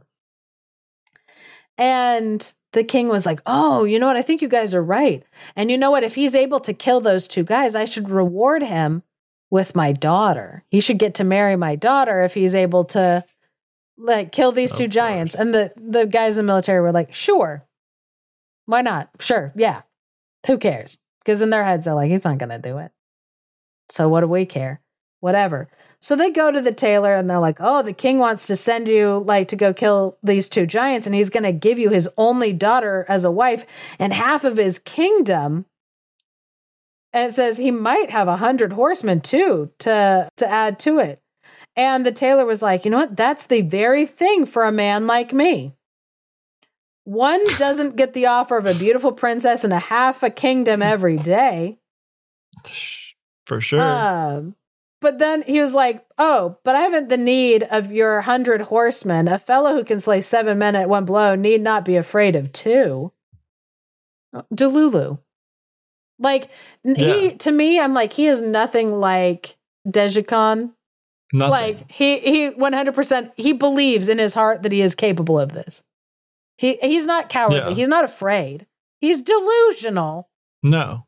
Yeah, he's not even not even afraid. Not even like cowardly is not even the thing. It's just Yeah, because I'm like, he's not even brave because to be brave implies that like you Yeah. assess some risk. He sees Yeah. no risk in what he's doing. He has complete confidence in his bumbling self. And so far he Mhm. has been able to like get away with it with a fair amount of luck. yeah. So anyway, the little tailor set out, and a hundred horsemen did end up following him, like coming with him. And but when he got to like the outskirts of the woods, he was like, "You wait here. I'll manage the giants by myself." So he went into the woods, and he like you know was looking around for them, and he saw these two giants asleep under a tree, and they were snoring. It said till the very boughs bent with the breeze. So he's just like watching these two guys, these two giants, like sleeping, and he was like, "Hmm."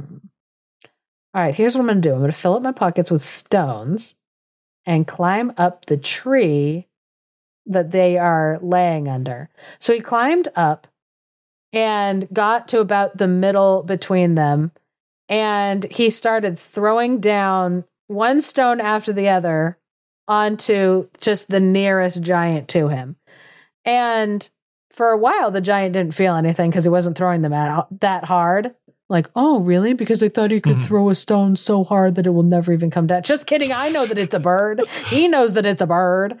But no, so he's up there throwing down these stones, and for a while the giant like isn't even flinching, isn't even moving. But finally, he, he gets one. I don't know whether it pegged him straight in the eye or something, or like it went down his throat into his mouth. I don't know. I like imagining that the guy is just like, and they're like pinging like off of his face, but then like one accidentally like goes into his throat, and he's like, like choking on a rock. Anyway, so he sits up and he like whacks the guy next to him, and he's like, "Hey, what was that for?" And the guy's like, "What are you talking about? I didn't do anything. You you have to be dreaming." And so he was like, "Okay, maybe." So they both lay back down, and then the tailor started throwing stones at the second giant, trying to get him. And so finally, he pegged that guy hard enough that he was like, "I'm sorry, I said pegged that guy. It's seven in one blow. Sorry." you should be sorry. So he finally hit that second giant like hard enough that he, you know, jerks awake and he's like, What's that for? I'm sorry, I said jerk. Yeah, you need to Sorry, I said stroke. your language carefully. Yes. What's that for? Why'd you throw something at me? And the guy's like, I didn't throw anything at you. The second one's like, Yeah, you did. And they're like, No, I didn't. Go back to sleep. Like, like you're you're dreaming now. And they're like, Oh, so they go back to sleep. So then the tailor gets his, the biggest stone that he could find, and he chucks it down with all his force straight at the first giant's chest. And that guy, barely asleep, was like, ah, Oh no, you for real hit me that time. So he gets up crazed and they start beating each other, going at each other. They're tearing trees out of the ground and like beating each other with like trees that they've like picked up out of the ground. Meanwhile, all of the soldiers that are at the edge of the woods, they're hearing like all of this and they're like, oh my gosh, because they're hearing trees getting ripped out of the ground and screaming rage. And they're like, oh my gosh, like it's, they're, that guy is going to get obliterated. Oh my gosh, like what have we done? And the little tailor, he, after they've beaten each other both to death, the little tailor jumps out of a tree and says to himself, Oof, that's a mercy that they didn't root up the tree on which I was perched. I should have had to jump like a squirrel from one to another. and that would have been no easy job. he's like. And so even he's like acknowledging, like, Ooh, that was lucky that they didn't grab the trees I was in because I would Yeah. not have had like the skill. So anyway, he grabbed his sword and he gave each of the giants like a thrust or two in the breast. I get to probably double check that they're dead, but then also to get some blood on his sword so it looked like no, I for I did it. I did it for but for real, Yeah. it was me. So he goes back out, and these people are like, they heard the whole thing. They're like horrified, like terrified, like what's about to happen. So they hear, you know, rustling in like the trees and stuff. And then he like pops out of the bushes with his sword all bloody, and he's looking fine. And they're like, oh my gosh, like I thought you'd, you'd be dead. Like you're not even wounded. And the tailor's like, oh, yeah, no, no problem. They, they didn't even touch a hair on my head. And the horsemen were like, What in the world? What kind of guy is this? And so they went into the woods because they were like, No way, no way that he like killed these two. And he's like, not even rattled. There's like n- nothing, he's not even rumpled from doing it. So they go into like this clearing and then see these two dead giants, trees uprooted everywhere. And they have, you know, like sword thrusts in their side. And they're like, Oh my gosh this guy, like this guy is crazy, wild, strong. So they're now they're terrified of him. Now they're scared of him. And so they take him back to like the king and they tell the king like everything that they saw and heard. And the king was like, Oh my gosh, now I'm scared of this guy. I don't know if I want to give him my daughter and half of my kingdom. Like, this guy's a maniac. And it's funny because it reminds me of that weird story, Hedgie, where like he had like what was it bathed himself in like dragon blood and so then he was like indestructible but then all the people who had made fun of him that he worked with were then terrified of him it's kind of Yeah. a similar thing where now they're like okay i'm scared of this guy now because he's that strong that like now i feel uncertain about him and it's interesting how yeah, it gets it's like counterproductive. yeah, I'm like, it's interesting how it gets to like a point of like, oh wow, what a hero! This guy's amazing, like so incredible, and then it it pivots to like, this guy's Fear. terrifying. I'm legitimately Yeah. afraid of this man now. But that's that's where they were at, and so the king was thinking himself, like, man, I need to get rid of this guy. So he was like, all right, here's my here new plan. So he goes to the little tailor and he says. So before I give you the hand of my daughter and half of my kingdom, I I need you to perform one more deed of valor. There is a unicorn that is running around loose in the woods and it's doing a whole lot of mischief. And so I need you to catch it. And the tailor is like, "Oh, yeah, of course. I'm less afraid of one unicorn than I am of two giants." seven at a blow. That's my motto. It's like, yeah, bro, we know it's on your girdle, you weirdo. So he went out into the woods, and it didn't take him too long before he saw the unicorn passing by. And when the unicorn saw him, the unicorn, see, I haven't had a lot of dealings with unicorns. I think this is the first unicorn that we've ever talked about on the podcast, frankly. Seems unlikely, Yeah. but it could be. just because uh, honestly. they don't pop up like in stories a lot. I mean, they're like obviously in you know a lot of like bestiary tales. I know that we've talked about like Pliny. What was it Pliny the Younger who wrote about them? But he wrote about how he had seen a unicorn and they're actually like fatter and uglier than he had imagined because what he was looking at was Uh-huh. like a rhinoceros.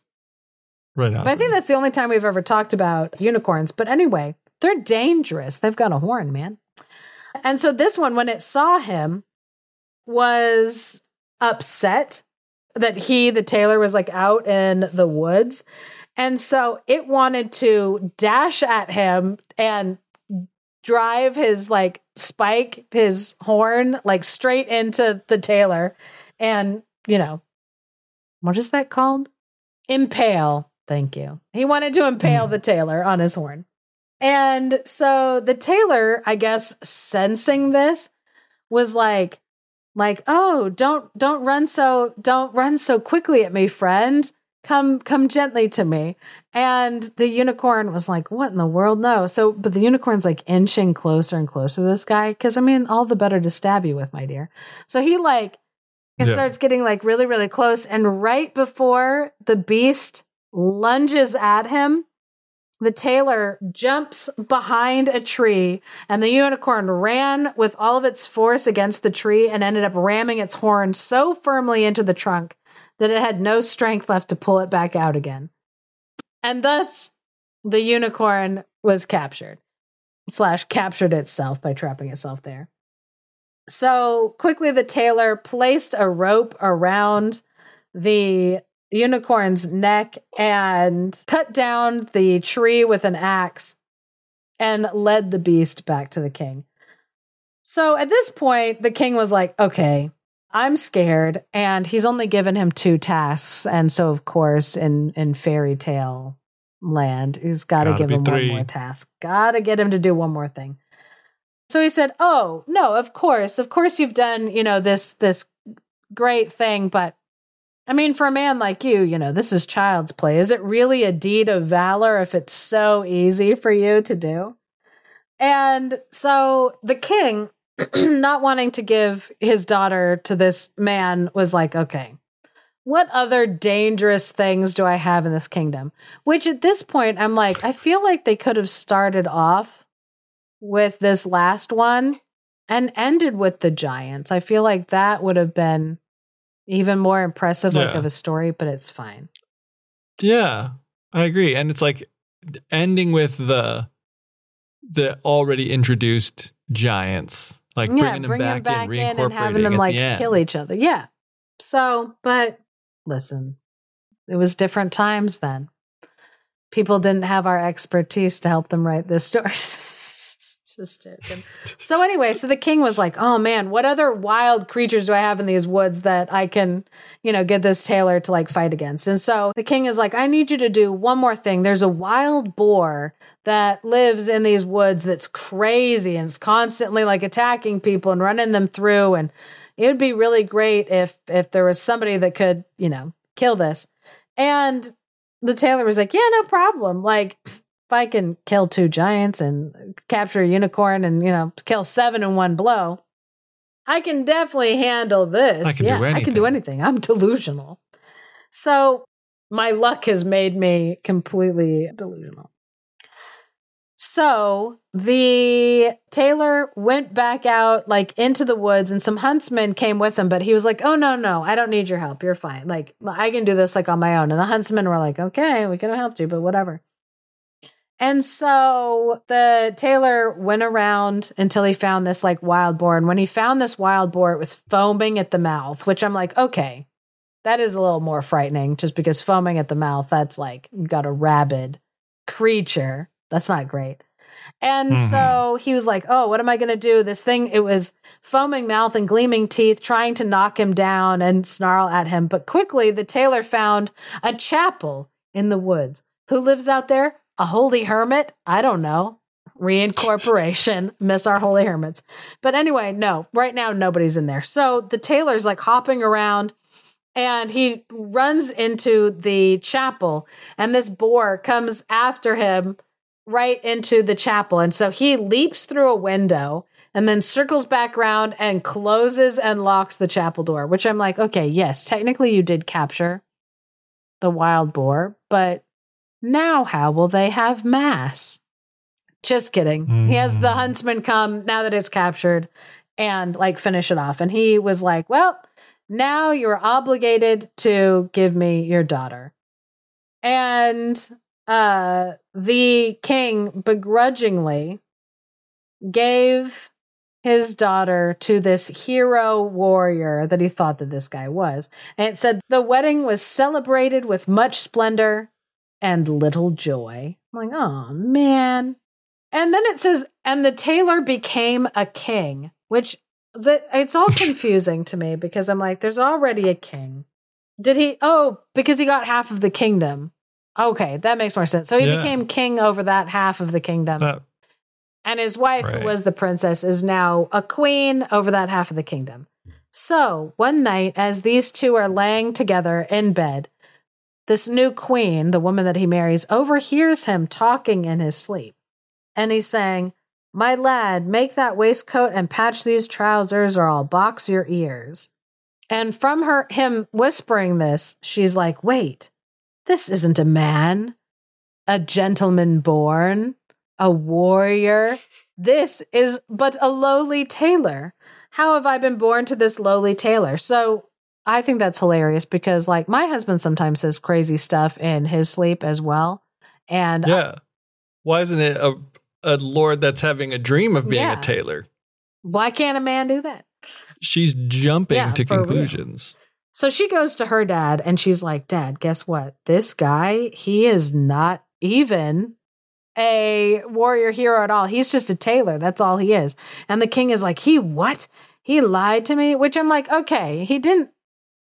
In fairness, he did kill those two giants. He did Yeah. capture Trap yeah, a trap boar. and capture a unicorn. So even though he isn't all that he says he is, he did accomplish those tasks.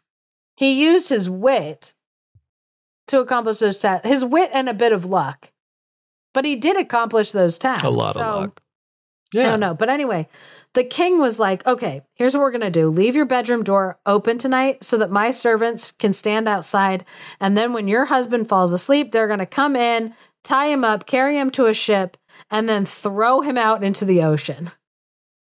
And the wife, the tailor's wife, was like, this sounds like a great plan. I love this journey for him. It's better to live in the wilderness than with an angry and contentious woman. um so she's like all right sounds good But it says the armor bearer overheard everything. And by this point, he had become a little attached to his new master, the tailor. And so he went and he told hmm. the tailor everything. And the tailor was like, Oh, no worries. Don't worry about it. I'll handle this situation. So that night, he and his wife, they got to bed at the usual time and he pretended to fall asleep. And at the point when he had pretended to fall asleep, the lady went to get up to open the door. And the little tailor, who had only been pretending to sleep, starts talking in his sleep and he says, My lad, make that waistcoat and patch those trousers, or I'll box your ears. I have killed seven at a blow, slain two giants, laid a, led a unicorn captive, and caught a wild boar. Then why should I be afraid of those men standing outside my door? And the men, mm. hearing him say those things, were horrified, terrified, shaken to their core. And they were like, nope, nope, run, run, run. And they all fled out and they never dared to go near him again. And so the little tailor was and remained a king all the days of his life. Maybe not happily married, though. So there's that. So I think it's really interesting because, like, obviously, you know, these stories do have a lot of similarities with each other. I mean, mainly that beginning thing of like seven in one blow. And then, like, these different tasks that they're kind of like, like, laying down outside of a castle, being brought into the castle, and then kind of having these, like, you know, things happen to them. But also, it unfolds in a very, very different way. And it has me yeah. thinking about how it's it's almost like in one culture it's more forgivable for somebody to be afraid and just bumble into luck than it is for somebody to mm-hmm. be full of themselves and cocky. Yeah.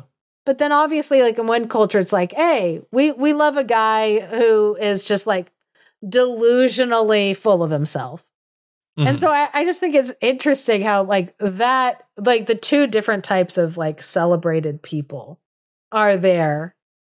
Not necessarily yeah. because I mean in the past we've talked about how like some heroes it's that people can like see themselves better in them or there's like a wish fulfillment where they're like, "Oh man, I wish that I in my delusion could, you know, have this fall upward into luck versus like, hey, being afraid, but doing things anyway while you're afraid maybe should get you something. I don't know. There's hmm. something to be said for kind of like both, both guys and their journey, and also what that says for us, like in our lives. Because, you know, there's part of me that is like, you know, I do wish that I was delusional enough to, you know, like toot my own horn. I feel like it's very LA of him, you know, where it's like uh, just a yeah. lot of like self promotion going on. Like he's the he's the product yes. and he's going to go out as a door to door salesman and sell that product to as many people as he can. But I feel like there's also something to be said for a guy that's like, I mean, one, he's like, I would rather risk death than be miserable here. Hmm. And then, even though he's afraid, he just keeps kind of going. Yeah, I mean, I think you just really nailed it with that observation of how this could be reflecting the different types of things that are valued in each culture, or or either that or like one is more something that's relatable and one is more like wish fulfillment level. Either way, they were both just like super fun and funny stories. Like even though I like you didn't really like the little tailor as like a character, I was like, what an obnoxious little jerk. Like as it kept going on, like even though I didn't like him anymore for being just like delulu yeah. and full of himself and like cocky little punk, like I did enjoy watching him succeed throughout yeah. the whole thing. You know what I mean? Like I I wasn't wanting him ever to like meet his downfall, you know? Like yeah. I wanted him to succeed and I like en- enjoyed that journey. But just like the feeling behind it was like there was so much like joy and delight and like, oh my gosh, this guy, like, how's he going to accidentally like succeed in this one? You know, whereas, you know, in the, the earlier story, you're feeling the anxiety of this guy. It's like, oh my gosh, like, what do you do? Like, he's just getting himself deeper and deeper Yeah. and deeper into this mess. But this mess becomes like ultimately a really, really good thing that he doesn't ever have to like Yeah. explain away. You know what I mean? So it's like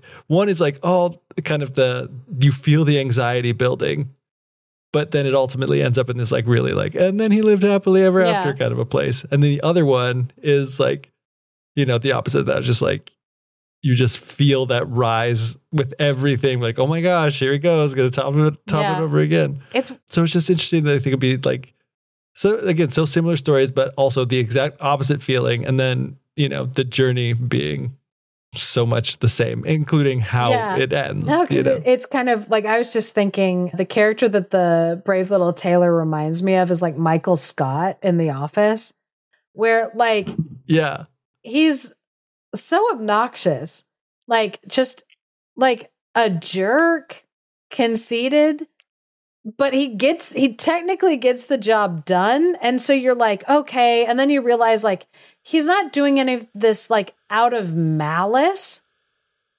And so Yeah. it's like, okay, because you're not malicious, because you're not mean, I don't like you, but like I'm not actively rooting against you.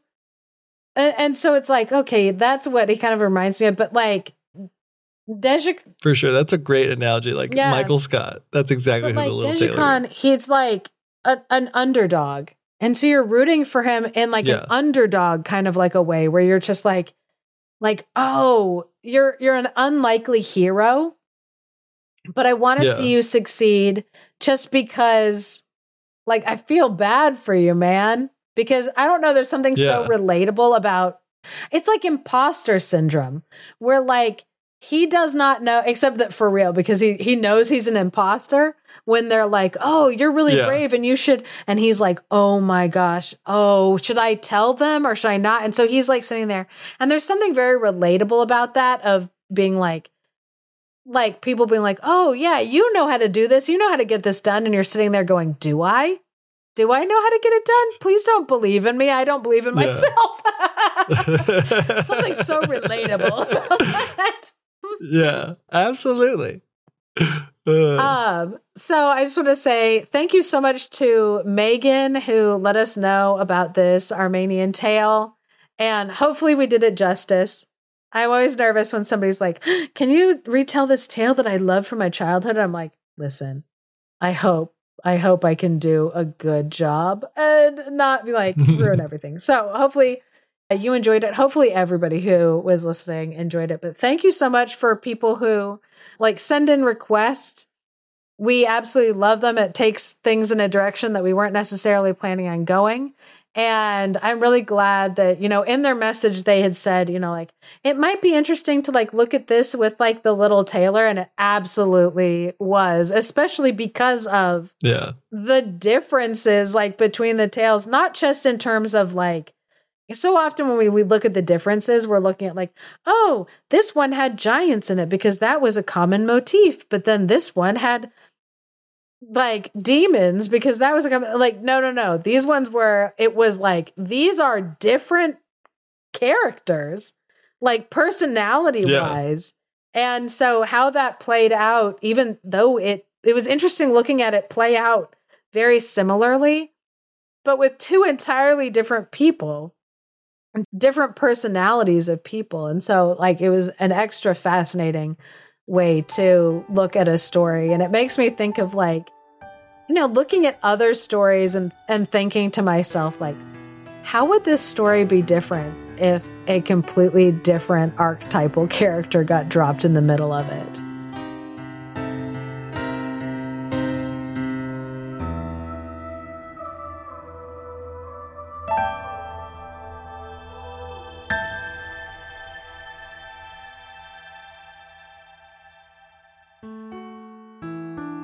Thank you for listening to The Fairy Tellers. If you enjoy what we're doing, please leave us a review or share us with your friends. For access to exclusive bonus content, consider supporting us on Patreon at patreon.com slash thefairytellers. Special thanks to Andy Forey for our music and to Clarice Inch for our artwork. And of course, a big thank you to all our patrons. Without all of you, this show wouldn't be possible. Good stories pay little attention to cultural or linguistic frontiers. The student of story collections find themselves adrift on an ocean of stories, an ocean which is boundless, deep, and ceaseless in motion. Robert Irwin. And this book was published in. Doesn't say. Well, then who gives a fart?